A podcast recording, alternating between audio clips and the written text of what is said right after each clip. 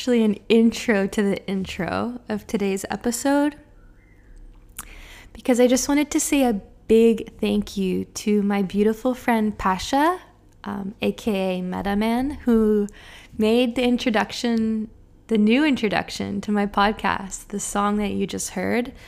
Um, I will play it in its entirety at the end of every episode. I love it so much. I'm so honored to play his tune at the start of my podcast. And yeah, I hope you enjoyed it. So I'm super stoked about that. So thank you. Thank you, thank you, thank you, Pasha.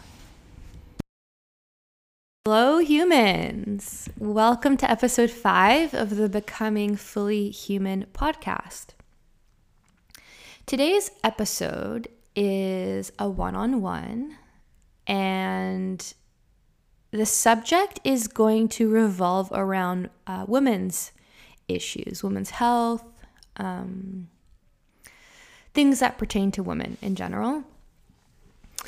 And I hope that there's also men listening because, well, firstly, because men have um, both masculine and feminine energies inside of them. So some questions will directly address things that you as a man may also be experiencing. But more importantly, because men play a very important role in supporting women and in allowing the feminine to flow with life. Um, the masculine being much more linear and um, driven and stable, whereas the feminine naturally more cyclical, flowing, and in need of support. So, whether you are a man or a woman, or whether you identify as whatever you identify with, I hope that some of these questions bring you insight into your own state of well being or inspire you to support someone in your life who may benefit from the information. Let's dive in. So, question number one is What is the best, best method of birth control? Um, so, I will start by saying that it really depends on you, and that at the end of the day, I don't believe any method is innately good or bad but it's important to understand that every action has a consequence and that for the most part, we're not being given the full story when it comes to our birth control options and the impact that they are going to have on our health, short and long term. So, as someone who has been on hormonal hormonal birth control, the pill specifically, for many years when I was younger, I can confidently say that I wish I never was put on birth control, um, that I never agreed to it consensually because I was never given the full story to even have the ability to make informed consent, especially as a young person in my early teens. Uh, you go to the doctor and you're learning about birth control. You want to be safe, you want to be smart. And the biggest fear that is instilled upon us as women by society is pregnancy. And so, pregnancy is bad if you don't want to have a baby yet. Um, and any method is essentially bestowed on you as this like savior from um, the bad thing, which is falling pregnant. And it's simply not true because pregnancy is a side effect of sex but there are a lot of other side effects from methods of birth control that are very unfavorable short term and long term. And so I'm not going to get too into that. Um, there's a lot of information available online. And I suggest working with someone actually to teach the my preferred method of birth control, which is called um, it's the symptothermal method of essentially charting your menstrual cycle and which requires daily uh, tracking of your of your cycle so you take your temperature you track your cervical fluid and you can optionally also um, feel for your cervix positioning. And yeah, I'm not, it's actually quite, I think it's a little bit reckless to learn via a podcast or via an article. I do have an article that explains the basis, but I also have a lot of links in that article to books, including uh, Toni Weschler's Taking Charge of Your Fertility. Um, I really suggest working with a holistic reproductive healthcare practitioner, an HRHP certified in the Justisse method, which teaches you how to chart properly. Invest, invest, invest in this method if you want to learn properly because used appropriately has actually better um, percentage of, of efficacy than condoms. Um, so I suggest learning how to chart your menstrual cycle because there's no side effects and you can use either abstinence or a barrier method like a condom during your fertile window. Um, yeah, I'll leave it at that, I think. Um, chart your site, like whether or not you want to use uh, body literacy as a way to prevent or conceive a child, it's it's like a secret language actually that I only learned at age 25 and it should be taught to women as soon as they have their first bleed because it's like a superpower. It actually it's related to the next question. I can just flow into that straight away. The, the second question is how to balance hormones slash regulate painful periods. You have to learn to communicate with your body. Um, health isn't bestowed upon you by a medical practitioner or a naturopath or any sort of specialist. It comes from within, and all these practitioners can act as mirrors or as guides, but ultimately, you have to know your body and you have to learn to communicate with your body. And so, body literacy is this umbrella subject. Like, it's basically it's learning the language of your body. And for women, it's learning about your hormonal cycles. Uh, it's following your menstrual cycle. It's knowing which phase of your menstrual cycle you're in. Um, yeah, I don't think I'll use this platform to like get into them too deeply because the information is is best uh, explored really in depth, not kind of glazing over it if you want it to work effectively, which if you're gonna dive in, you definitely do.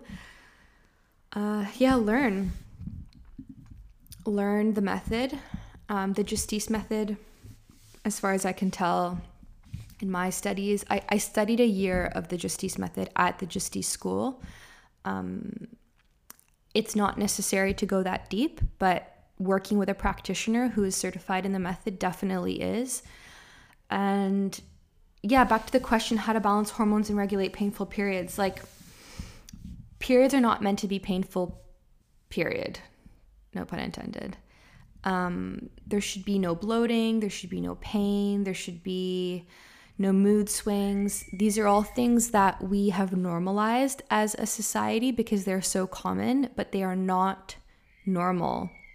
Um, once you understand what you're they're essentially information they're your body communicating to you saying hey something's off and your period is a monthly report card it's the fifth vital sign it's complete gift from above on oh, another way to check in. Another way to check in with your body and see what's working and what's not working. And every single month you get to hit the reset button and try again and tailor your diet, your lifestyle, t- uh, tweak your sleeping habits, uh, manage your stress, uh, reevaluate your relationships and your yeah your overall lifestyle to see what is working and what isn't working. And so, medicine, when it comes to balancing hormones and regulating period stuff, well, first of all, I'm going to say that hormonal birth control does not regulate anything. Um, it can give you a very regular bleed, but actually, that bleed is not a real menstrual bleed because for you to menstruate, you have to ovulate. And when you're on uh, hormonal hormonal birth control, you're not ovulating. So you're not actually bleeding. The bleed was added in as a marketing tool to make women feel like uh, the pill is more natural. It's absolutely not natural. And it disconnects you from your divine feminine intuition and it can alleviate symptoms, but what it's doing is it's suppressing them. It's not fixing anything. So if you're interested in actually thriving in this lifetime, you don't want to just suppress your symptoms because you're going to come off the pill at some point, especially if you uh, plan on having children, and you will be flooded with all those problems, oftentimes worse. So, medicine, even natural medicine, even if you're, um, look, some naturopaths get it, um, many don't. Many naturopaths use herbs in the same way that medical doctors use pharmaceutical drugs as ways to suppress symptoms. And so, have that awareness when you're working with someone that they're actually helping you heal the root problem of your ailments. Um, if it's an irregular or a painful period, understand what methods your practitioner is bestowing on you and how long they plan to have you on that that herb, that drug, that you know whatever. So, for example, if you're being prescribed the pill, and this is so common, a doctor will say, "Oh, your period's irregular, just go on the pill, it'll be regular." So, your question to your doctor is, "Okay, cool. At what point will I be able to come off the pill um, and have a regular period? Like, is the method that you're being given a bridge or is it a band aid?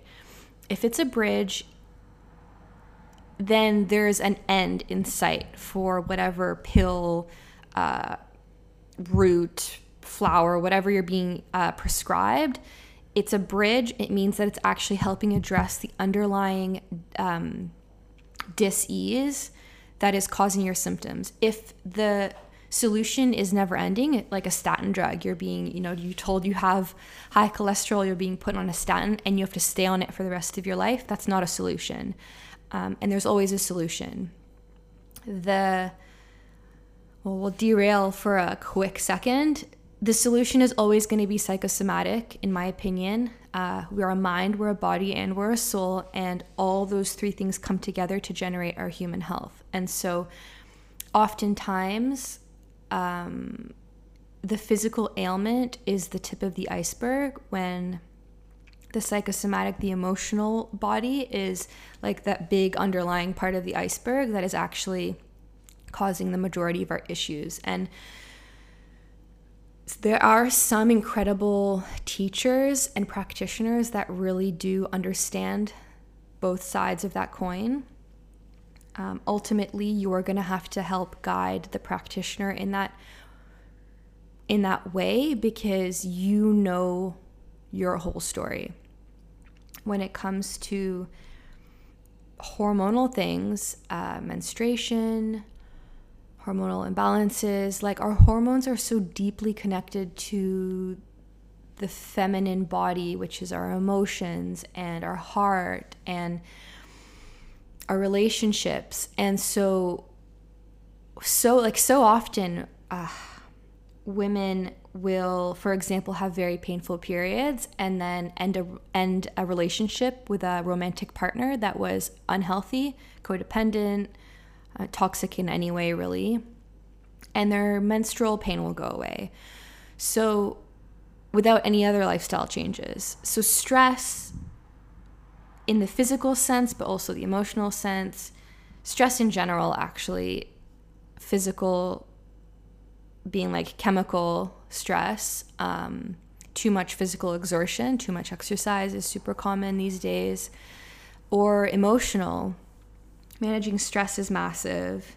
Yeah, it's it's multifaceted. There's a lot going on with our hormones. Um, part of it's physical, a lot of it's emotional and mental, and so body literacy is a non negotiable tool to get to know where you're at and honor your body and and to understand that there is a, a shift throughout the month like we um ebb and flow like the moon actually. The moon has its four cycles and so do women every month. And there are periods of the month where your body will soften for example. Um, but when you learn to work with your body there's no actual downside to any of these four phases. You learn to dance with your body and honor that during some periods. There's more energy there's more clarity more drive and other periods, you're more introspective, more quiet, more introverted, and you need more food and more rest. When you understand this shift in your body, you can learn to honor it and plan your life around it, which is not so easy in today's mainstream society because the society as a whole is very masculine, you know, operating on seven days a week, uh, monthly, yearly calendars, 24 hour like circadian, as opposed to uh, our female infradian rhythms, which is the monthly flow. But the more you understand yourself, the more you can start to stand up for the feminine inside of you that needs to be honored, and the more you can ask the men and women in your life to honor your cyclical needs. So, without the awareness, there's no way of uh, shifting the society that we live in. And so, it starts with you understand your body, understand your needs, and start to honor them in your day to day life. Question was just a general, like, top tips for women's health. I think I already touched on some of them in the first two questions. Definitely for me, quitting hormonal birth control is a non negotiable. Um, my life completely transformed when I stopped that. Uh, you can start tapping into your uh, female intuition, which is like a superpower that you have that is completely stunted with the pill. Um, and with tap water, point two is quit tap water. It's just not it's not meant for human consumption. If your tap water is chemically treated with chlorine, with fluoride, um, it's not for human consumption. So, better options are a proper filter that filters out fluoride and the pharmaceutical runoff, the heavy metals, and the chlorine. Uh, ideally, you want to just be drinking spring water. If you can collect your own, that's like the best, but it's not often available to many people. There are spring water delivery companies that are great. Um, you want to avoid plastic bottles like a lot of the companies that deliver spring water deliver in plastic those big like 18 liter jugs which actually aren't the worst because the water is uh, put into them and delivered straight to you. It doesn't sit in the plastic. So the, the biggest issue with plastic is when water sits in the bottle for a long time and it goes through different temperature shifts. So high temps in a storage facility in the back of a truck um, uh, outside a cafe, sits in pallets. Anytime plastic gets hot or cold, it uh, disintegrates a bit, and then all the chemicals from the plastic leach into the water, and then you're drinking uh, that chemical shitstorm. So, most bottles are actually filled while still hot, while the plastic is still hot. So, no matter what, when you're consuming those, like very, uh, like the plastic water bottles that kind of crunch up, you're consuming shitloads of toxins, which are endocrine disruptors, which lead to hormonal imbalances and cancer and lots of things that you probably don't want in your life. So avoid that. But yeah, water quality is massive. Um, the third point is balanced blood sugar and being mindful of your diet, understanding what works for you. Diet it's such a huge topic, but it's actually so simple when it comes down to it. Eat whole foods and eat a balanced diet. Um, organic food to me is is so important. actually the the word organic almost means nothing these days. It does mean something, but any any word that becomes a bit of a buzzword becomes corrupted. And so the word organic alone doesn't mean enough to know what the quality of your food is. There are organic herbicides and pesticides that are used. So, in principle, organic means not sprayed with toxic chemicals, which is a great start. But if you're looking for quality of food, what you really want to inquire is is your food grown regeneratively or not? So the quality of your soil and the honoring of the entire ecosystem is what makes food regenerative.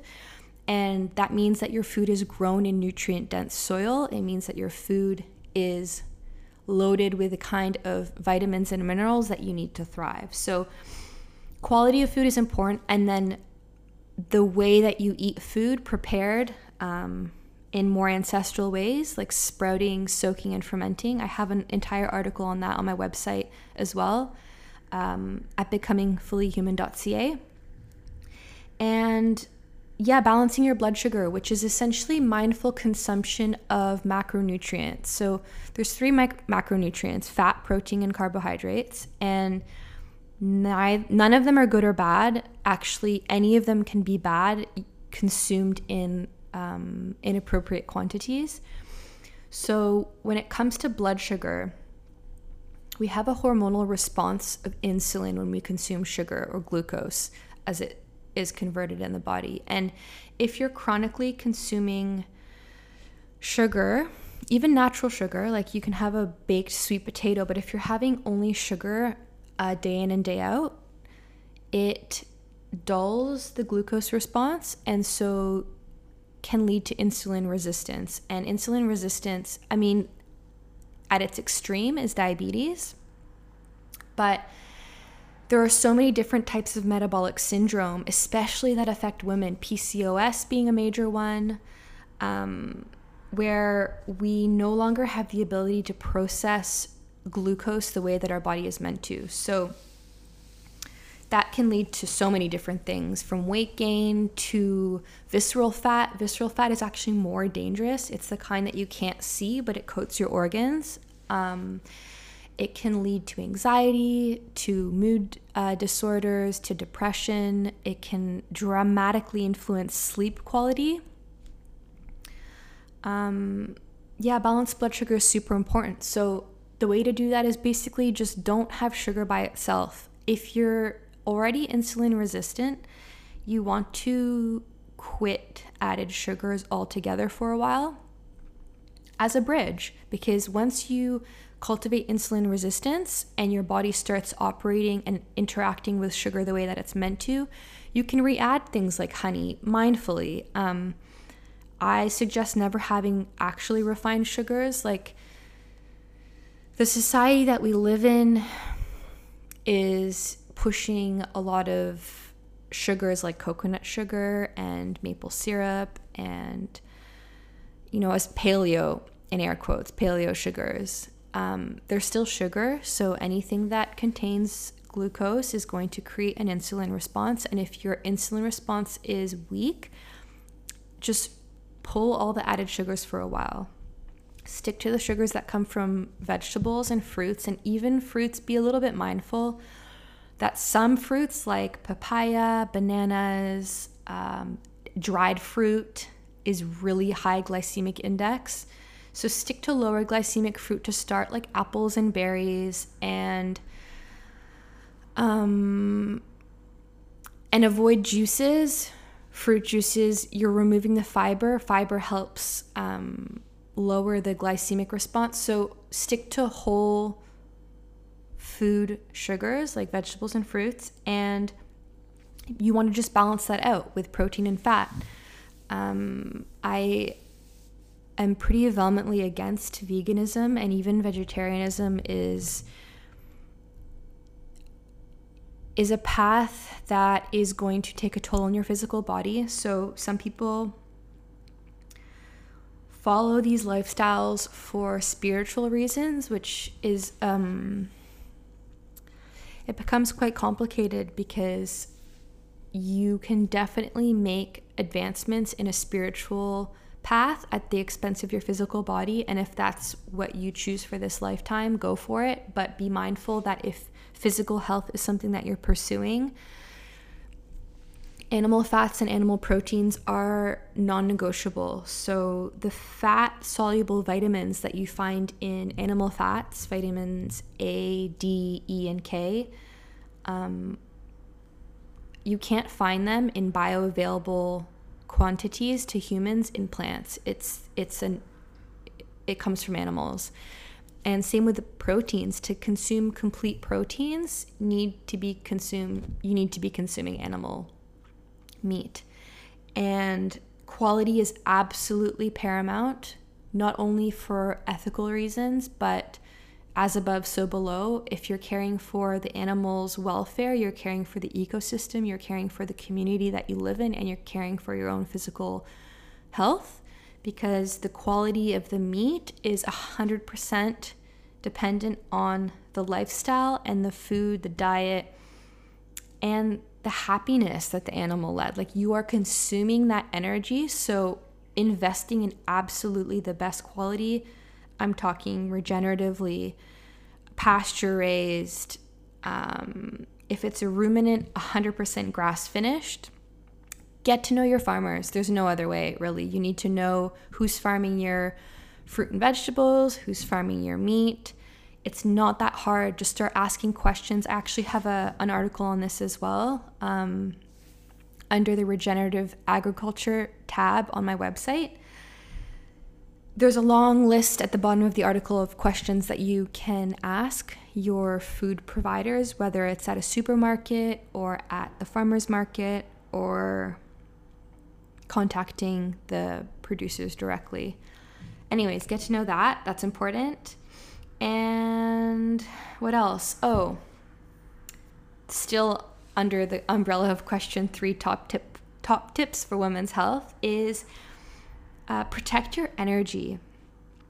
As women, we are often people pleasers. I think that speaking from experience, many of us give away our power to other people in terms of self worth.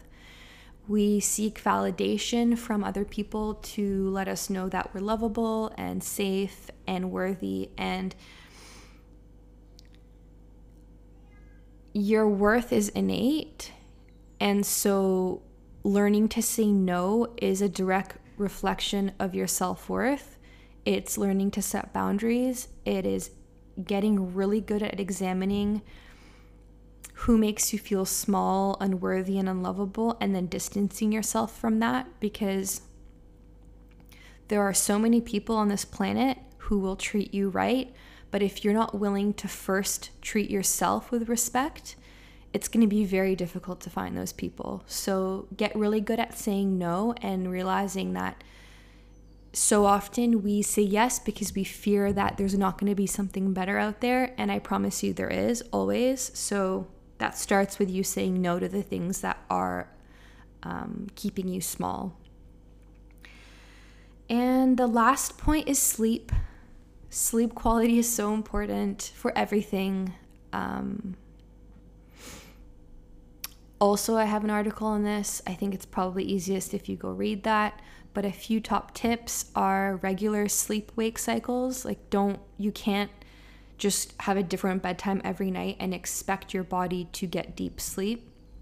We're really creatures of habit. And when it comes to sleep and hormones and the hormones that are released it's a cycle like your your body gets sleepy at a specific time based on when you normally go to sleep and part of that is honoring your circadian rhythm which is influenced a lot by light um, ideally you want to be exposing your eyes and your face to daylight as soon as the sun is up, whether it's winter or summer. The daylight actually triggers a hormonal response.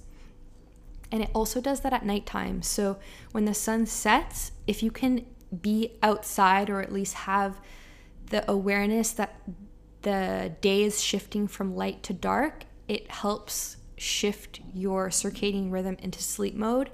And then avoiding screens and artificial light after that is so important, which can be super difficult in the society that we live in because in this like materialistic consumer driven society we work often we start our days before the sun rises and we end them way after the sun sets and that is not optimal for sleep so if you have to look at screens and if you have to be in an environment that's lit with blue light which is just generally artificial light investing in blue light blockers is great. So if you're in a work environment, there are clear type of blue light blockers that don't look insane because the real ones are red tinted or orange tinted. If you are shameless and are willing to do that in public, please go for it. Um, there's also apps on your computer that you can install. Mine is called Iris, and there's a bunch of different modes uh, like dark. I keep mine on dark throughout the day, night and day. Um, that really helps filter out the blue light from the screen. And then once you're home, opting for natural light. So salt lamps is what I use. Um, it's a pink Himalayan salt lamp. The bulb inside is weak and then it's filtered through the pink light. So you're not actually getting the harsh blue light. And yeah, avoiding screens after after sunset. Um, I'll link to a blue light blocker glasses company that I like, and I'll also link to um, a few apps that you can download. There's there's hacks for your phone as well that you can shift the the light response. You can even take off all the blue light by tinting your screen red. Um, also, avoiding electronics in the bedroom, like keep your sleeping quarters sacred turning off all electronics, turning your phone off, keep it on airplane mode while you sleep, and turning off the Wi Fi is also very important. The next question um, is Can you talk about your caffeine slash, slash exercise shift? And I'll give a bit of background first. I share quite a lot on Instagram about um, my daily life, I guess. Um, in particular, my habits. I've been quite open about my relationship to caffeine and exercise. As someone who has been operating in her yang, which is the masculine, it's the fire, it's the achieve and the do, it's the doing really, as opposed to just the being. Um, I've been operating in my masculine for for probably 15 years if I'm being perfectly honest. Like I have always been a like go-getter and an achiever and very energetic and outgoing and active. And I got away with it for a very long time. I was very heavily reliant reliant on caffeine for many many years as well. Not from initially a place of necessity. I started consuming caffeine in university to get through study sessions, which were really more cramming sessions because I was mostly partying um, at university and having to like cram study sesh prior to exams and deadlines. Um, and then after introducing caffeine in that sense, it became uh, a total addiction to the high because caffeine is a drug and the high is addictive. It's fun. Like it's fun to feel that rush. It you know it just kind of makes you feel alive. It's so similar to drugs and partying, it gives you that like, I don't know, adrenaline kick. It feels good. And so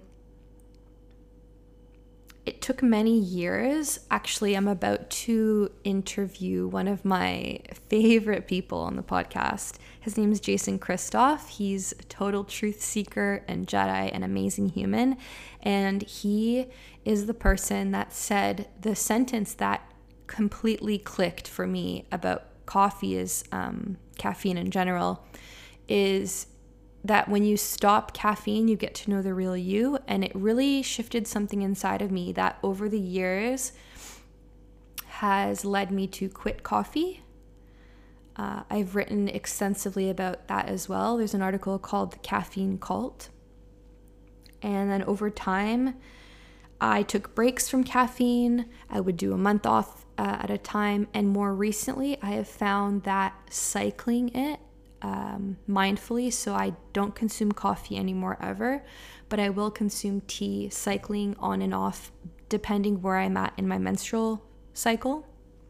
So there are four phases of the cycle follicular, um, uh, ovulation, your ovulatory phase, um, the luteal phase, which is after you ovulate until you menstruate, and then the menstrual phase. And during my luteal phase and my menstrual phase, I have completely cut out caffeine and exercise apart from like gentle walking and stretching. Um, coming from someone who knew me before this, it's like shocker of the century because I was lifting heavy weights like six or seven days a week, um, like gym every day, caffeinating before exercise every day, just super in my masculine. And recently, in the past two months, actually, I've quit lifting heavy things altogether. I haven't even been cycling that at all. I'm really trying to lean into my feminine and honor the feminine and rest and what is the question again? I guess just speaking about it.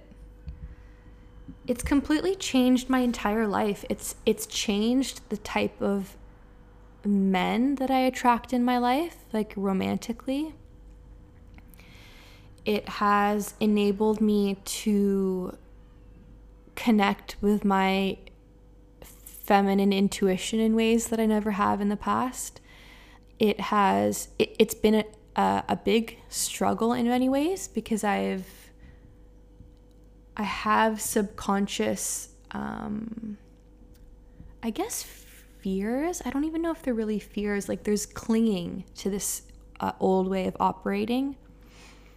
Um, but this old way of operating is running me into the ground. It was running me into the ground. And I think it's running many women into the ground because women are essentially the only ones that really deal with adrenal fatigue, like deep hormonal imbalances. Like we're trying to do too much. And mainstream feminism is telling us that we can do everything that men can do, and we should do everything that men can do, and we can do it all. We can be the CEO and we can be the mom.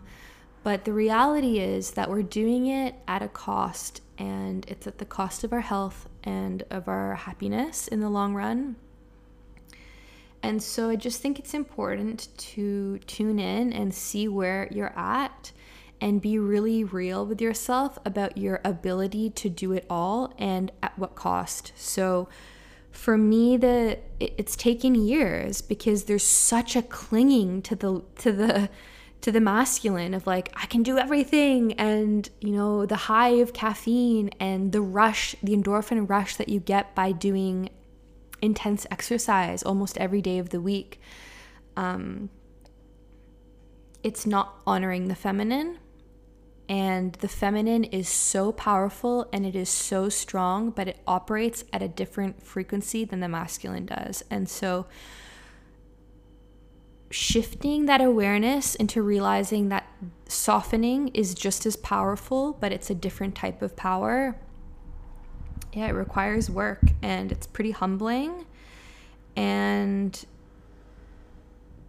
all I can suggest if you're interested in learning more is to first get to know your menstrual cycle because honoring your cyclical needs is very much rooted in the the cyclical flow of your cycle and taking baby steps like cut caffeine out 3 days prior to and during your menstrual cycle is a massive start um, intuition kind of flows from those decisions. So, doing little things that you think are manageable as shifts. Um, had I told myself five years ago that I would be taking two months off of exercise, I probably would have spontaneously combusted because I was so addicted to that lifestyle that I thought there was no other way. Um, but as I took baby steps and made small shifts, it the the awareness just like it was like the floodgates opened and I realized how much I was damaging my body in the long run. So make a shift that seems reasonable for you. If it's one day less of intense exercise, uh, if it's doing, you know, a more gentle yoga instead of your regular, like do a yin instead of a vinyasa. Um, if it's cutting out one day of CrossFit and going for a long walk instead, like you'll reach a point where you're so in tune with your body that on about five days of the month, I don't even walk uphill. Like I'm so aware of my heart rate when I'm exercising or moving my body that those two days prior and like two days or three days of my menstrual cycle when it starts, I won't even walk uphill because I'm so aware that my body doesn't want to be doing it. Anyways, I think that's enough. Um, hopefully, that answered your question. Get to know your body and honor it because you're robbing your future self of health and happiness otherwise. The next question is tampons, pads, or menstrual cups, and why? This is obviously super individual. It totally depends on your lifestyle and what works for you. Um, if you're going to use tampons or pads, super important that they're 100% organic and free from scents and dyes and colors and all that kind of stuff. Um, because conventional cotton is like a breeding ground of glyphosate because cotton is grown um, full of herbicides and pesticides. It's like you do not want to be putting that kind of cotton anywhere near your reproductive parts. Um, non negotiable. So go organic if you're going to use a tampon or a pad. Um, personally, I love menstrual cups. I just think I've, when did I start using them? We're in 2020 now. I started using them in 2014. And I actually only just got my second cup a few months ago, a month ago. So I used the first cup for six years. And I could have continued to use it, but it just was getting a bit discolored, and I realized I should just invest in a new one. So they're not cheap when you think of like buying a box of tampons is like 10 bucks and buying a cup can be about 45 to 55 dollars but you're using it for 6 years like I did not put a tampon in for that many years and so it's totally a return on your investment. And more so, I find it fascinating and incredible to connect with your blood in that way. Because when you're bleeding into something like a tampon or a pad, there's no awareness of the quality of your blood, the quantity of your blood, um, the color really of your blood, which is all fantastic information for your health. Um, there's so much information in books and online. A great resource is Alisa Vitti. She writes, she has two books and she goes into uh, blood quality. There's there's incredible feminine reproductive health um, teachers like Jolene Brighten, um, a friend, Chloe Skurlak. She has a website too. There's just so many people that will explain to you what your menstrual blood should look like when you're healthy. Um, the consistency, the color, even the smell. Like you really get to know your body and having it in the cup, you just, it's like, it's right there for you. You get to know, um, yeah, you get to know it. So that to me has been very cool. You can also get into more esoteric stuff like blood rituals, and Julia Allen is a great resource if you want to delve into that world. You can also dilute it heavily and give it to your plants because blood is mineral rich and your plants will love it. Um, what else with this question? I don't use menstrual underwear. I've heard great things. Um, I'm just not that drawn to it, so I haven't done that yet. But yeah, I think that's it for this question. Last question for today is uh, three things you would do to embark on a journey of self love slash knowing your worth. Um, I'll just give the three things that come off the top of my head. One would be spend more time alone. Um, Self worth is cultivated by yourself. There's no no one else can can feed it to you and i think that when we're surrounded by people too often it can be very difficult to isolate our worth as being intrinsic and not judge ourselves based on how other people are treating us and perceiving us, and then put too much emphasis on how we operate, what we say, what we do um, to get the kind of reaction we want from people. So spend more time alone um, and in nature, ideally, because it's nature's the ultimate tuning fork. Like we are nature. And so when we're distracting ourselves, it kind of does the same thing um, with screens, with even with music, with podcasts, with books. Like, try spending more time alone in nature, just by yourself, and observe your thoughts. Um, you can listen to my podcast from last week with Geraldine if you haven't. She talks about invite, inviting in all the guests of your uh, mind and really observing and honoring every part of you.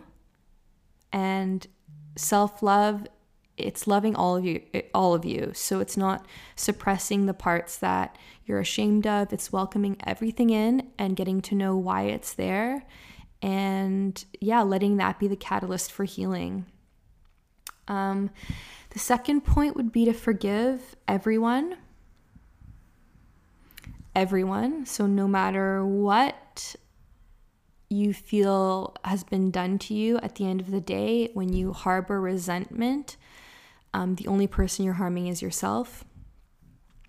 Um, Marcus Aurelius's Meditations book is beautiful to really understand that. He drives that point home over and over that your mind is always free and nobody can cause you pain because your mind is above, like your soul resides above the dilute the duality of right and wrong. So if you can tap up into that space, you'll realize that even if someone harms your physical body, that you are always free as your higher self. So forgiving other people, forgiving yourself, forgiveness is like a a base awareness you need to have um, on their journey to self love and self worth because if you can't forgive other people, uh, it's going to be really hard to love yourself because we all have a shadow and we all have darkness and we all have bad thoughts. We all do bad things. Um, so, forgiving other people actually is a gift of forgiveness towards yourself because as above, so below. And the third, I think just spend more time naked. Yeah, we get really good at covering ourselves up. As women, we're always sucking it in and holding in our stomachs and wanting to show people our good side and our good angles. And so spend more time naked. When you're home alone, just be naked. If you can, if you live by a beach, sunbathe naked if you can be in a place that allows you to do that. For me, that has just been transformative is spending more time naked and really learning to love every inch of my body. It's always going to be a work in progress, but the more you the more you do it, the more you can start to shift the narrative in your subconscious. Um, the more you cover up, the more you hide from your the totality of yourself, the harder it is going to be to to love every inch of you. And realizing that like your physical body is it's just the thing that you're riding through this life. It's not who you are. Um, you are a soul having a human experience, and so, uh, yeah, the physical body is just like this impermanent thing that comes and goes. But learning to love it does play a crucial role in loving your your whole self. So spend more time naked and just that alone you become way more comfortable in yourself. So do that. Okay, that's it. Uh, we're at 50 minutes, and I feel like that is a good place to stop. I hope that some of this resonated or inspires you or planted a seed that maybe you will harvest many years in the future. Um, thank you so much for listening, and I will talk to you soon. Bye.